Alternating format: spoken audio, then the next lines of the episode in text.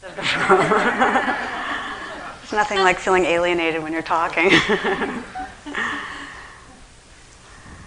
There's a, a, wonderful theme in creation stories that were dreamed into existence.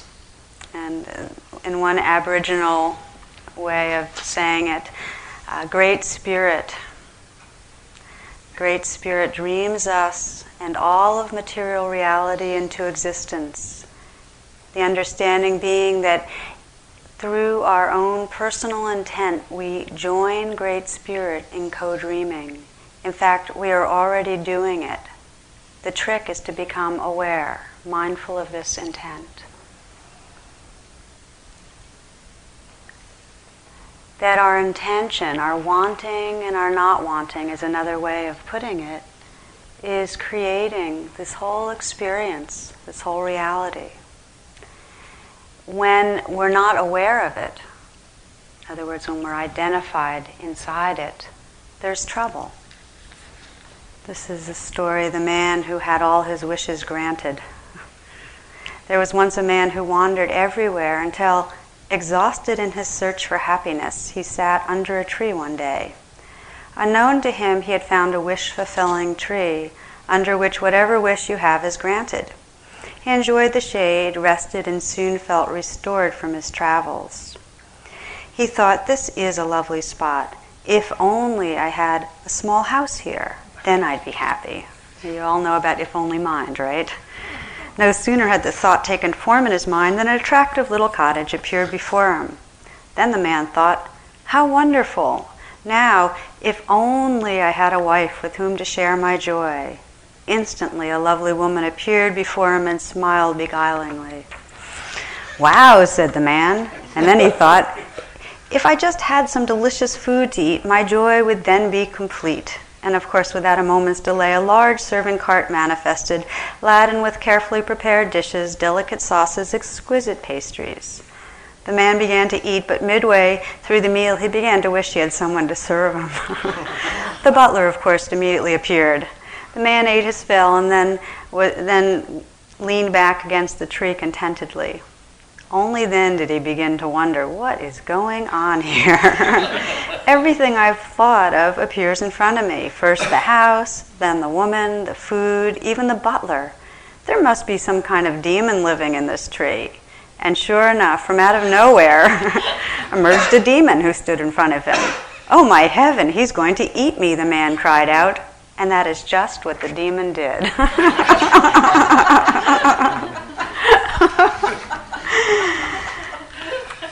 So, this is a description of our meditation, don't you think? Or if not, just how this world gets created, the mind and the play of consciousness, just creating these endless stories, dramas, possibilities, and we follow them. We follow them.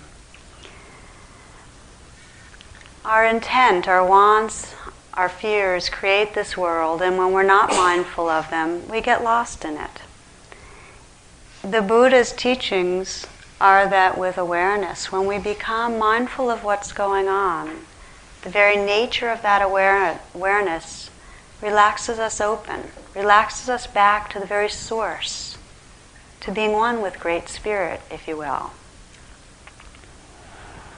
So tonight I'd like to explore some the power of realizing what our intent is and even more fully said, the power of opening to our deepest aspiration, the deepest level of aspiration. When I was out at Spirit Rock last fall, I was in an interview with a student who said, You know, I'm so afraid of talking even to one person. Doesn't it get you nervous speaking in front of groups? And I said sometimes, and it depends. She said, Well, what do you do? How do you deal with if you get all nervous and uncomfortable?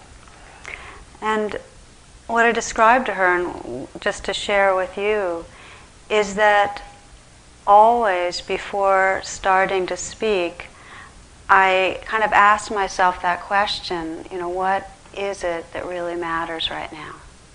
In some form. I have different versions of the question. but what matters? You know, what, what do I really care about? What is my aspiration or my wish or my prayer? And sometimes I can't get in touch with a whole lot. You know, it's kind of if I'm nervous, there's kind of a flurry. But there's something very powerful about just even the inquiry begins to, something in my awareness drops to a place where I'm more aligned with what's real. I'm more connected with where my heart is really wakeful.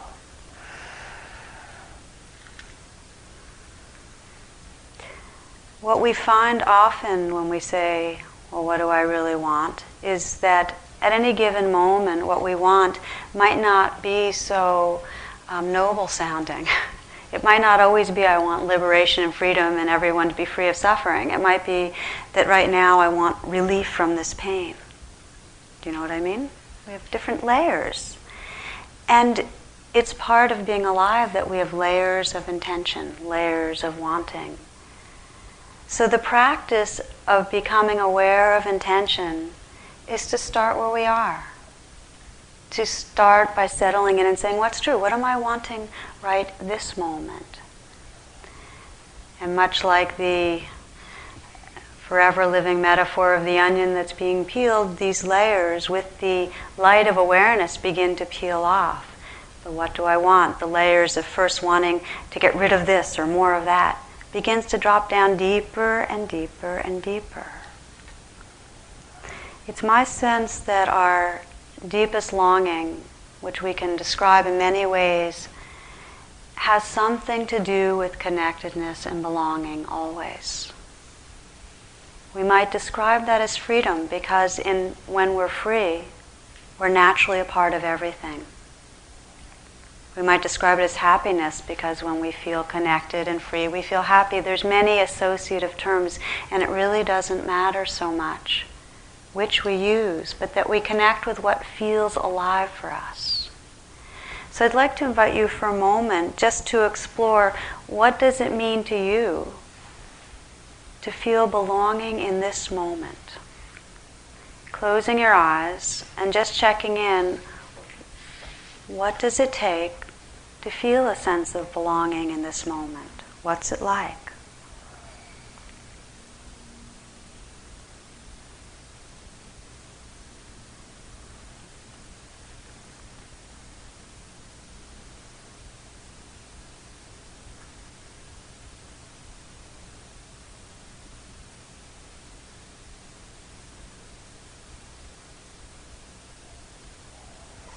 Ask you to continue to explore what it means to you to belong to this body and this breath, to this earth, to this moment. What we find is that the pathway to arriving is by paying attention. And what we discover we're paying attention to is all the wanting and all the fearing that pull us away from the moment. Now, it's interesting that, and it's a misunderstanding, that Buddhism and the Buddha say that wanting and not wanting are bad. To say that wanting is bad or wrong is like saying that life is wrong. You know the line, the great way is not difficult for one who has no preferences. Have you met such a one? Really? Taking form, just the nature of taking form, is a preference. This is an article, A Matter of Some Importance, that came out in the Washington Post a few weeks ago. You're reading this because some 15 billion years ago, when the cosmos was created in the Big Bang, something went subtly askew. Presumably, the Big Bang produced equal amounts of matter and antimatter. So when a matter particle met its antimatter counterpart, each should have annihilated the other in a flash of light, producing a universe that was all shine and no substance. As you've probably noticed, that didn't happen. By about one part in a billion, creation expressed a preference for matter over antimatter. and voila, here we are.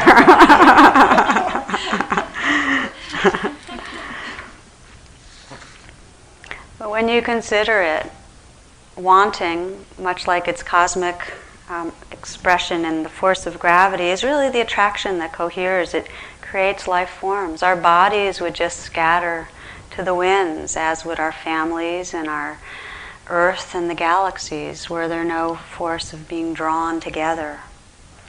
So, wanting is equivalent to taking form, taking life. And the force of wanting, when contorted, as it gets naturally, creates suffering. So let's look a little more closely on how this natural force of the universe, this kind of preference of life to take a shape, and then preference of these life forms to come together, and everything else after that that leads to us being here, how it turns into suffering. Desire is not the cause of suffering. It's the way our being identifies and organizes and wraps around the desire, the grasping that arises out of it. Now, an image that I find useful in kind of exploring this is that of entering this earth, this life, this time and space in a spacesuit. That all beings, as we take shape here, kind of take shape or emerge in, with a spacesuit. And the spacesuit is all our conditioning towards pleasure and away from pain. It's all the way we're organized to try to navigate an environment that's challenging. So we arrive in the spacesuit to do all that. And it's necessary and limiting if we think we're our spacesuit, which we go around thinking a whole lot. This is John O'Donohue. He writes When you forget or repress the truth and depth of your invisible belonging and decide to belong to some system, person, or project, you lose yourself and wander more and more away from where your heart wants to go. Your hunger becomes more intense and your life becomes more forsaken.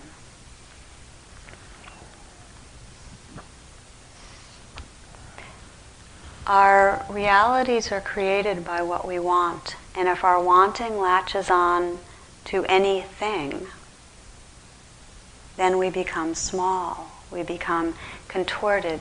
Most of you know the um, kind of metaphor if you're going cross country and you need to pee, you're going to keep looking for gas stations. And if you need food, you're going to look for restaurants. And what we look for and the way we maneuver is incredibly and fully filtered by what we want. We can see it at retreat. If we want a certain meditative state, everything's being compared against that. If we want people to think about us in a certain way, such as in walking meditation, if we're walking, but a part of our attention is how are others perceiving me? Am I walking in a really mindful, slow yogi way? Do I look graceful? Then that totally affects how much we can belong to the next step and the next. Our wanting and our fearing molds our reality. This is um, an illustration of this phenomenon. and It's multitude of responses to the one inquiry, all these different responses to the very well known inquiry why did the chicken cross the road? Einstein writes whether the chicken crossed the road or the road moved beneath the chicken depends on your frame of reference the Buddha, asking this question denies your own chicken nature. Captain James T. Kirk, to boldly go where no chicken has gone before. Hippocrates, because of an excess of phlegm in its pancreas. Moses, and God came down from the heavens, and he said unto the chicken, Thou shalt cross the road. And the chicken crossed the road, and there was much rejoicing. I'll just read you a few more. Because this one I love. Fox Mulder. you saw it cross the road with your own eyes. How many more chickens have to cross the road before you believe it? Jerry Seinfeld. Why does anyone cross the road? I mean, why doesn't anyone ever think to ask, what the heck was this chicken doing walking all over the place anyway? And then Bill Gates. I have just released the new Chicken Office 2000, which will not only cross roads but will lay eggs, file your important documents, and balance your checkbook. and I think you get the idea. that when we have our frame of reference, we filter the world through it. And it very much narrows things, which excludes the whole. So it's interesting to sense in this retreat where you've gotten most identified with your spacesuit, where wanting or fearing has become strong enough that your sense of who you are is completely molded by that experience. You might reflect today yesterday, the day before, whether in the food line there was a sense of wanting or fearing that food would be gone, and then that shrinkage of the sense of self and the solidifying. Or whether coming towards interview, interviews we just write them down and do them as if they're nothing, but there's a lot of drama that goes around approaching an interview. I know. And sometimes you can forget it if you're on the other side, but it's really true. There's a lot of trippiness that can be about, you know, what am I going to say and how, you know, is this going to be the best question how to make most use of the time and on and on. And how that ends up making us feel smaller than we might feel. When there's strong pleasantness or unpleasantness, our tendencies to try to control and make it different. And we do it in two main ways around wanting. One, as I mentioned, we grasp onto too narrow an object. We t- take this deep sense of wanting and it gets attached. If we feel a sense of emptiness, to feel more full, we'll latch onto food. Or if there's a sense of fearfulness, maybe to productivity and being busy. Or if we're lonely, to sexual fantasy. And on and on, we, we narrow the spectrum. Saturday Night Live, they write in uh, Deep Thoughts. It's funny that pirates were always going around searching for treasure, and they never realized that the real treasure was the fond memories they were creating.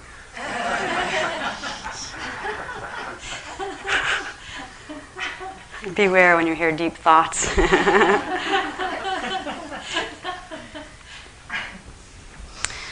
One of my um, most memorable experiences of discovering the narrow lens of wanting, how that was creating suffering, was when I was living in an ashram in my 20s.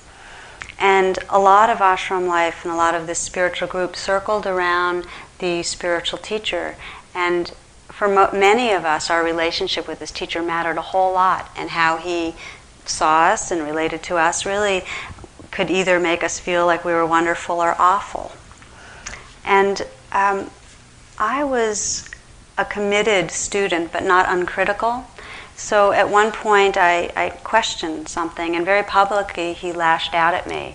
And he lashed out quite um, crudely and rudely. It was, it was pretty abusive. Probably the most overt abuse I'd ever experienced, and it was very, very public, so it was shaming. And it was a devastating experience because either I continued to believe him as a source of my okayness, in which case I was totally damaged goods, or I stopped focusing my wanting on such a narrow source. My being okay could, you know, had to withdraw from him being the source of it. So it was, um, I was forced because of the betrayal to open my wanting to a deeper level, which was the wanting to feel self trust. The way Galway Kinnell puts it is a self blessing, that everything blooms from self blessing or blossoms from self blessing. And that was that became my aspiration, that I in some way really trust that the divine was within. It wouldn't have happened so quickly if I hadn't been betrayed. And I don't look at it like a victim that I was betrayed. Anytime we put our trust and our wanting and the source of our happiness on something, like a person, like things being a certain way, we will be betrayed because everything changes. Renunciation doesn't mean we have to let go of anything. It's accepting that it all changes. So we don't have to renounce wanting, just the narrowness where our wanting grasps onto some thing. Ramakrishna O longing mind, dwell within the depth of your own pure nature. Do not seek your home elsewhere. Do not confine your innate infinity within the mansions of finitude. Your naked awareness alone, O mind, is the inexhaustible abundance for which you long so desperately. We think we long for something, and what we long for is really the wakefulness, the compassion, the boundlessness of our own nature. It's not the wanting that's wrong. So, one way that we cause suffering is to make the wanting narrow. A second way is to deny that the wanting is there. And that's no small deal. We're brought up in a culture where wanting and needing and hunger and hold, you know, it's needy. It makes us vulnerable and it's often shamed. So every one of us has ways of covering the secret longing and wanting and graspiness of our being. We all want. And because it's embarrassing, we've figured out our own strategies for disguising it. Garrison Keillor. My ancestors were Puritans from England. They arrived here in 1648 in the hope of finding greater restrictions than were permissible under English law at that time.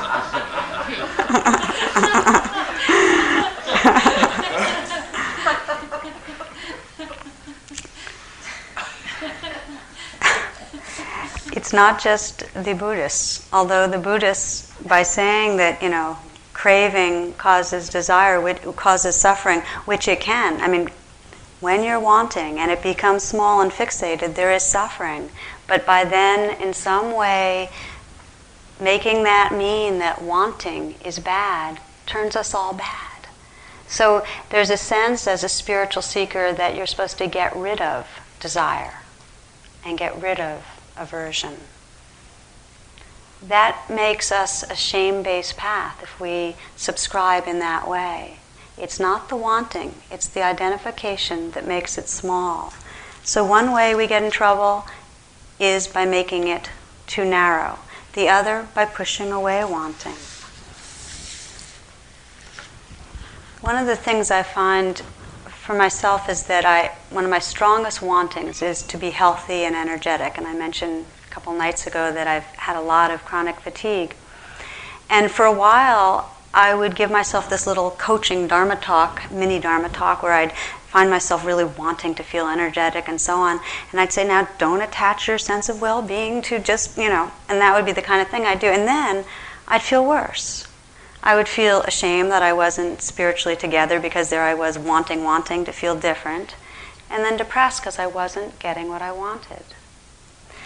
What I found is much more freeing, really, is to recognize ah, okay, really strong wanting. And, and say it in a, in a real, yes, wanting. You know, not like something's wrong with me for wanting, but okay, wanting, strong wanting and just open to it, include it in a very full, wholehearted way.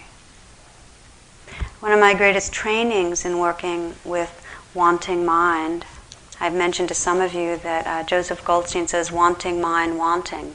To just not take it so seriously and personally. It's just happening, and it's part of this world's creation. Was going to a retreat, probably my first or second week long Buddhist retreat and I had just gotten involved with somebody. So I went there and I was unsure of the way the relationship was going to go. And I really wanted it to work. And I was obsessing like crazy about this relationship and obsessing and fantasizing. And it was sexual and it was emotional. And I was really in it.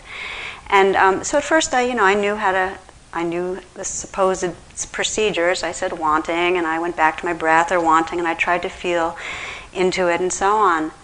But it went on and on it went on for two days, four days, and finally I realized, oh my God, this will be my retreat. The whole thing will be me just obsessing, having fantasies. And that violated my sense of okay spiritual person, totally. so, I mean, that was not okay. So, so I went into an interview and I said, you know, I'm naming it, I'm feeling it, and and and the person that was, I think it was Carol Wilson, said, and it sounds like you're judging it like crazy, and I was, and she said, well, just watch that. What look what you're adding on, all this um, judgment to wanting mind. So I started paying attention and realized the amount of shame that was wrapped around being hooked in wanting. So much shame. And when I saw that, there was a lot of compassion because that's suffering. I mean, as soon as you can really, really sense how much you've bound something up with shame, it's easier to let go. And then I practice opening, genuinely opening to wanting. Like saying yes and letting it be as big as it wanted to be. And I'm talking about physical, sexual, emotional, just really letting it roar through. It was amazing because when I really said yes to it, the story dropped away. Would he or wouldn't he? Would we or wouldn't we? That that just and it was just a lot of energy moving through until I realized that the wanting was the wanting for connectedness. It was that explosion, that ecstatic explosion of just feeling this cosmic connectedness with everything. And my body and mind and being was really alive with it. In fact, I'll never forget the walks I took that retreat because I'd go outside and feel like I was in love erotically, sensually, spiritually with the trees and the grass and the chickadees. Some of you know at IMS the chickadees land in your hands. So I was having this kind of incredible cosmic affair with the chickadees. It was in love with life. Let me read you something. This is um, D.H. Lawrence. When we get out of the glass bottles of our ego, and when we escape like squirrels turning in the cages of our personality and get into the forest again, we will shiver with cold and fright, but things will happen to us so that we don't know ourselves. Cool, unlying life will rush in, and passion will make our bodies taut with power. We will stamp our feet with new power, and old things will fall down we shall laugh, and institutions will curl up like burnt paper. Isn't that great? juicy, juicy. Yeah, yeah, yeah. Opening and really experiencing wanting. It doesn't mean to be identified and acting out of wanting and aversion. It means opening to the direct and immediate experience. When we act out, if I acted out in the sense of, you know, because I want to be healthy, I spent my time obsessing about health projects and was constantly doing everything I could, you know, just losing myself and trying to feel different, I'd be losing my life. Rita Rudner writes My grandmother was a very tough woman. She buried three husbands. Two of them were just napping.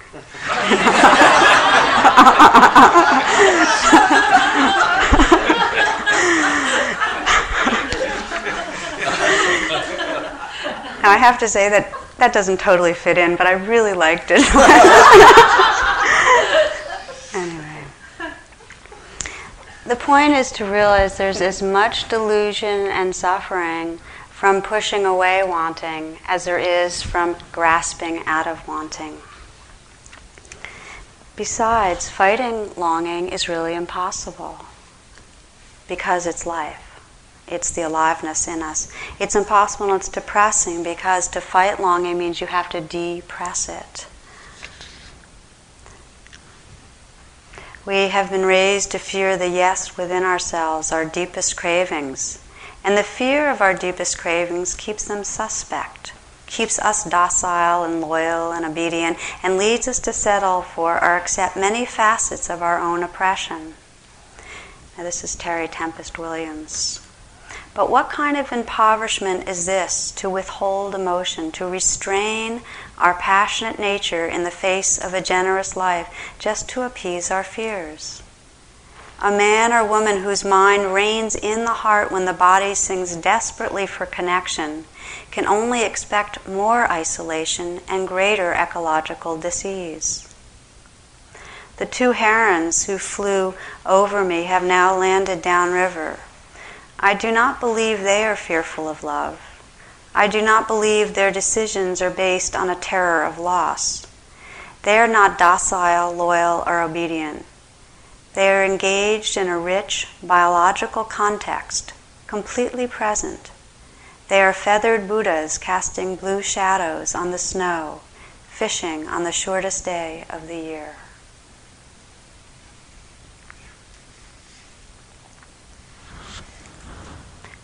So the pathway home, moving from longing to belonging, begins with being with longing, saying yes to what is. You'll remember the Tibetans describing with the animal headed deities at the gate to sacred space. Well, as many of those deities were passionate deities as wrathful deities. They both were there. The Tibetans describe it that the lotus of awakening blooms from the mud banks of passion. When I say passion, I mean longing and wanting and what the essence energy of that longing and wanting is. So our path is to awaken mindfully through these deities, through these passions. Consider the word desire for a moment. Checking out its roots.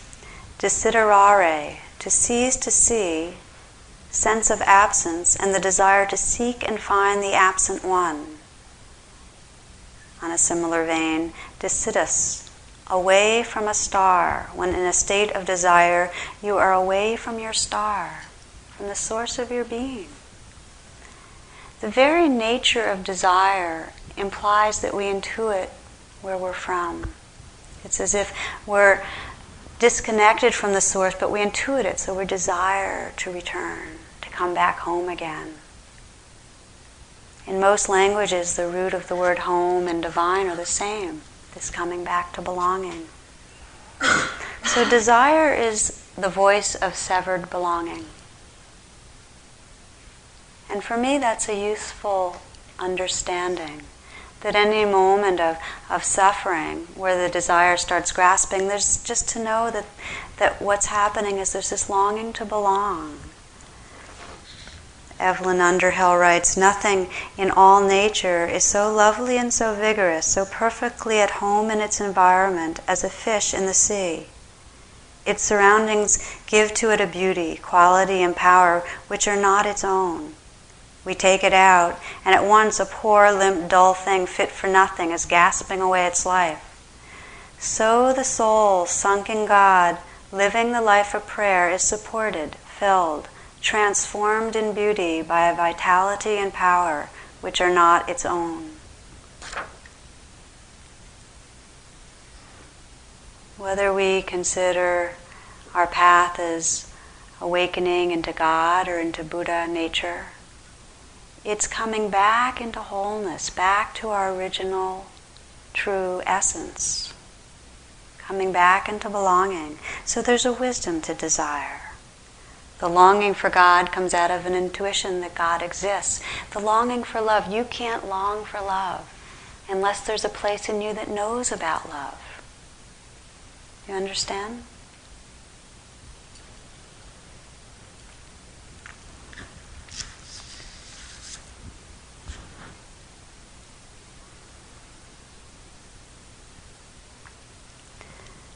When we practice mindfulness, we're practicing this kind of being with, recognizing and feeling fully what's here, which often presents as wanting mind. And because our conditioning is to immediately go into a reactive grasping or denying it, it takes a real intentionality. I'll tell you a, a story, and this is a story about a client that's um, that always really strikes me because it's kind of remarkable. And this is a woman who would be kind of the epitome of a person who did not allow herself to want. I mean, she lived a very, very disciplined, contained, anxious, confined lifestyle and was very depressed. Uh, and she was coming to therapy, and at the end of the session, she said, Well, I'm trying to decide what I'm going to do tonight. Either I'm going to go get a movie or go to this um, lecture that's supposed to be about some spiritual thing. What do you think I should do? And I said, Well, what would your intention be? And she said, Well, if I was going to rent a movie, it would be just kind of relax and have a good time. And if I'm going to the spiritual um, lecture, it would be to improve myself. So, of course, I told her to go get a movie. um, and she did, and she got a movie that was a romance. And as it turns out, she saw the movie not once, but probably about 18 times because she fell in love with the lead. Really, she fell in love with the lead. I mean, she really fell in love with him in her way. and she was very excited about it because it was the first time she had felt passion and excitement in years and years and years. So that became a center place in our therapy and in her meditation was to keep saying yes, and there was a lot of fear. It was very dangerous, but she just kept going. She kept watching the movie and feeling the feelings and so on. After a while, after and she did stop watching the movie. She actually got in a you know a light but real relationship with somebody for the first time in many years and continued having a lot of fear and a lot of excitement and so on. But it was it opened pandora's box in a wonderful way. Her practice really was to feel fully into the intensity and know that it was not going to be under control which is what makes it so hard. These lives aren't under control. Our rage isn't under control, our passion's not under control. John O'Donohue writes how humans try to control the presence of the divine. We try to stake it down in ways so that we can manage the experience. Then he writes Truth is, there's nothing as wild in the universe as the presence of the divine the beautiful, seamless, lyrical wilderness, wildness of the earth itself is that essence of the divine, and the natural, native wildness within us. What we must ask ourselves is what have we done with that wildness? What have we done with that wildness? The pe- reason people find so little sense of the divine is that they're defended against longing and they've lost the sense of their own wildness. Strong words, these. So, one way that we begin to reconnect with this wildness and this wisdom and this love, this real belonging to this world, is by agreeing to the wanting mind, not being lost, but opening to it fully. Another, which is a more intentional process is the act of listening and expression, which is prayer. Listening to longing and expressing longing mindfully. And that's prayer. Prayer is a pathway to dropping from whatever level of wanting our self sense is coagulated around into the longing to belong that brings us back to wholeness. And it's a practice, like any other practice. Metta is an example. With metta, we practice extending care, allowing ourselves to receive care. We might not be feeling it at the moment, but in the process of extending and receiving, we reconnect with what's already always been there, which is our natural and loving hearts.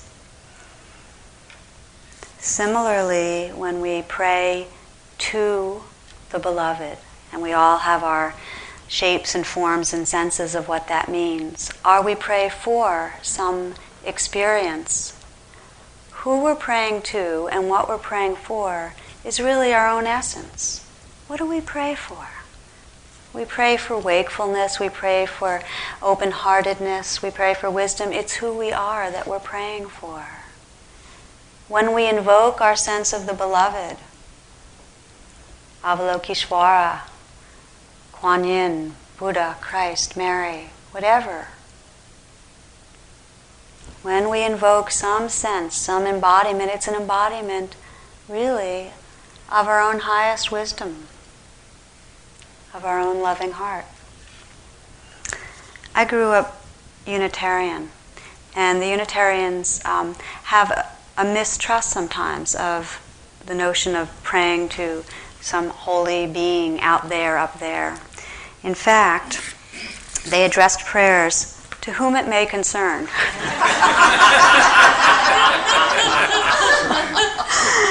and I have to tell you also, this church is so liberal that there was this teaching of the Mosaic tablets on which are inscribed the 10 suggestions. So I was I grew up in LRY, liberal religious youth, which is you know a number of people have. How many how many Unitarians here? Where there's this sense of um, you know a, a healthy skepticism, but that can extend to Buddhists around prayer because prayer seems dualistic, right? There can be a small self praying to the beloved out there, or praying for something that's not already here. That's duality. But what we find is we do live often, many moments, in a state of duality where we think we're a separate self and there's a world out there. And as John O'Donohue describes it so beautifully, prayer is the bridge from longing to belonging, the bridge from duality to experiencing that oneness. What makes it a bridge is the sincerity we bring to it. So I found that in my early years practicing Buddhism, I didn't pray much. I mostly practiced um, more of the choiceless awareness of either concentrating on the breath or being with what presented. But more and more, especially in the last oh, two or three years, I realized that I'm in prayer a lot of the time, a lot of moments of the day. There's a sense of longing that's mindful and intentional. And the longing, and I actually frame it, I articulate it as part of a practice. Usually the words are something like, May this too serve to awaken. But even voicing that, it's like a duality in the sense of it already does serve to awaken, but by naming it and being intentional, it connects me more fully with the reality of what's happening. Lama Govinda, this is from Foundations of Tibetan Mysticism, describes how the beloved that we pray to, this beloved is an expression of those states of highest wisdom and harmony that have been realized in humanity and that are within us. Prayer and invocation penetrates from a merely intellectual and theoretical attitude to the direct awareness of reality. Such penetration and transformation is only possible through the compelling power of inner vision, whose primordial images or archetypes are the formative principles of our mind. Like seeds, they sink into the fertile soil of our subconsciousness in order to germinate, to grow, and to unfold their potentialities. I read you this because we began tonight talking about how we are co dreaming with the creative element, and that as we become more aware of it, we awaken to the source, we re merge with, we belong to that creative principle. So, prayer is a pathway, this intentional invocation of what is to us the divine, connects us with the divine that's always been within us. Suffering is severed belonging. We all experience it some.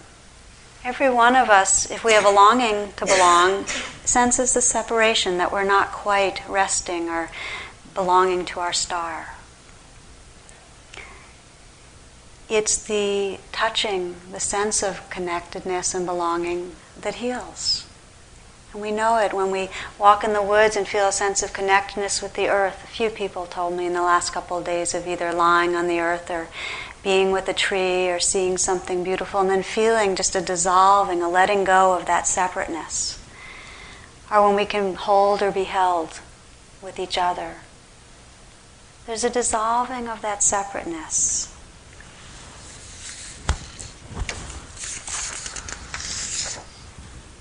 During the first two decades of this century, a great number of babies under one year of age wasted away in hospitals and children's institutions and died from unknown causes. In some institutions, it was customary to enter the condition of all seriously sick infants as hopeless on the admission cards. Among the doctors who were confronted with infant mortality daily was Dr. Fritz Talbot of the Children's Clinic in some place I can't name. Dr. Talbot had uncommon success in dealing with sick children. For many years, as he made his rounds, he would be followed from ward to ward by groups of interns seeking new ways of handling children's diseases. One such intern told the following story. Many times we would come across a child for whom everything had failed. For some reason, the child was hopelessly wasting away. When this would happen, Dr. Talbot would take the child's chart and scrawl some indecipherable prescription. In most of the cases, the magic formula took effect and the child began to prosper. My curiosity was aroused, and I wondered if the famous doctor had developed some new type of wonder drug. One day after rounds, I returned to the ward and I tried to decipher Dr. Talbot's scrawl. I had no luck, and so I turned to the head nurse and asked her what the prescription was. Old Anna, she said. Then she pointed to a grandmotherly woman seated in a large rocker with a baby on her lap.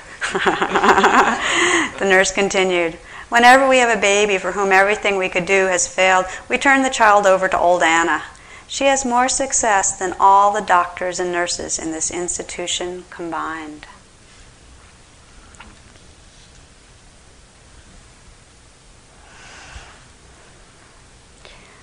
One of my clients uh, is, has been adopted, was adopted when she was a child, and is continuously dealing with the sense of what it means to be abandoned.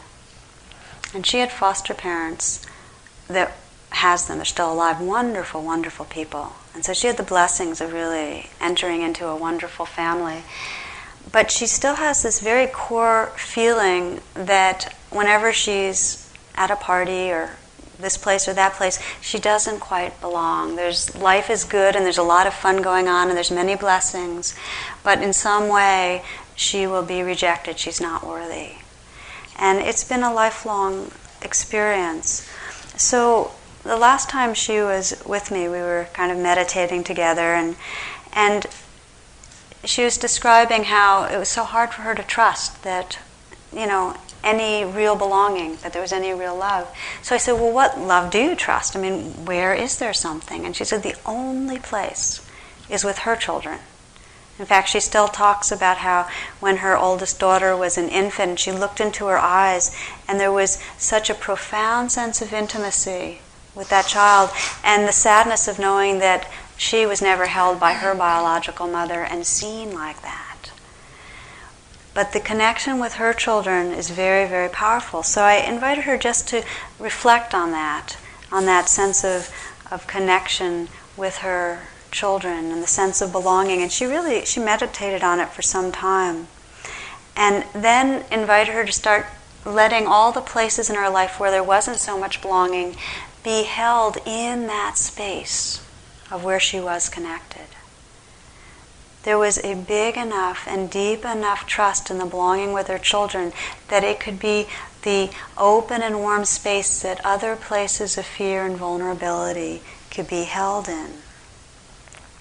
Now, she wouldn't have even known to long for belonging unless there was a taste of that connectedness. And that's true for each of us.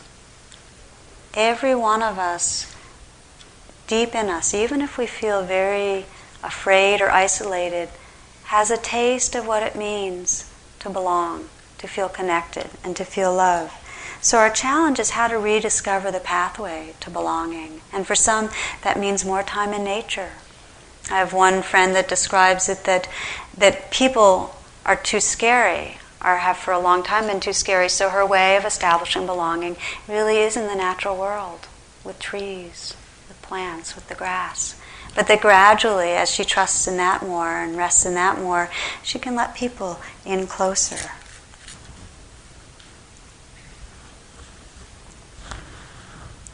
Prayer to what we trust and love, prayer to the beloved, is a pathway back to that sense of communion. Rather than grasping onto a thing, we invoke the very essence of what we long for and relax back into that essence. We become whole. Rumi puts it this way This is how a human being can change. There's a little worm addicted to eating grape leaves. Suddenly, he wakes up call it grace, whatever, something wakes him, and he's no longer a little worm. He's the entire vineyard and the orchard too, the fruit, the trunks, a growing wisdom and joy that doesn't need to devour. The grace is a glimpse, is a touch of connectedness.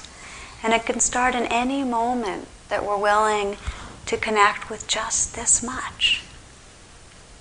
We're not belonging to something out there. Right now, if you explore your experience, you can ask again what does it mean to belong to just this moment? Go ahead and check in to this breath, to this moment, to this body.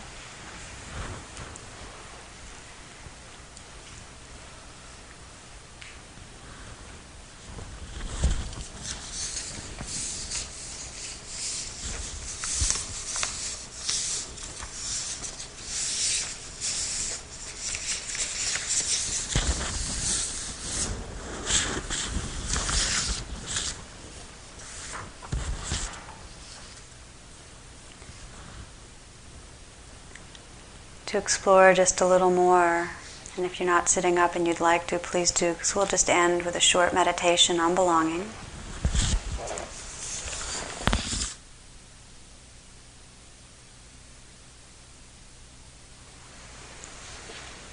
Taking a few moments to relax back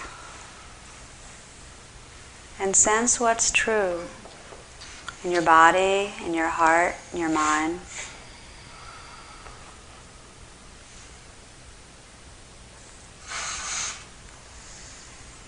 Saying yes and bowing to the experience of this moment, discovering your belonging to this moment.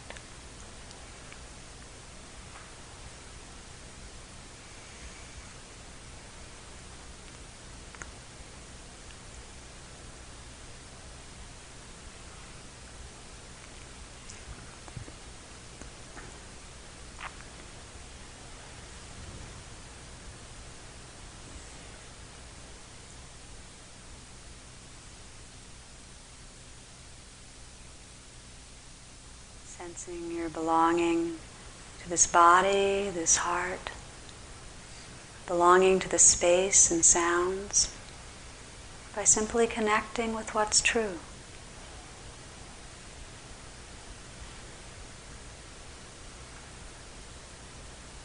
Bringing to mind a person where you sense and trust the experience of belonging.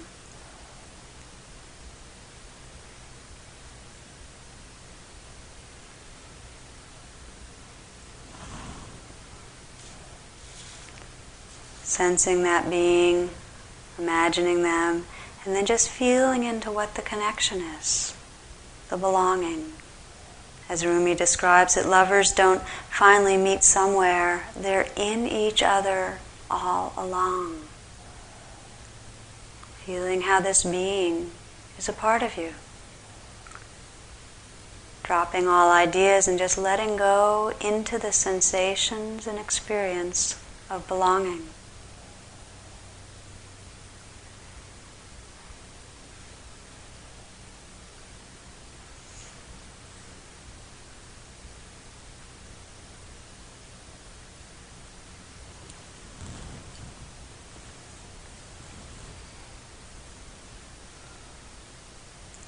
letting whatever arises in awareness be included in this open hearted space.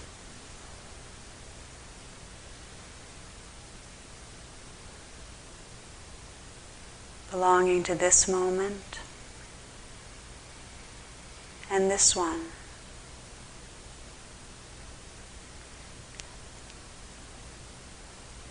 A longing mind Dwell within the depth of your own pure nature. Do not seek your home elsewhere. Do not confine your innate infinity within the mansions of finitude. Your naked awareness alone, O mind, is the inexhaustible abundance for which you long so desperately.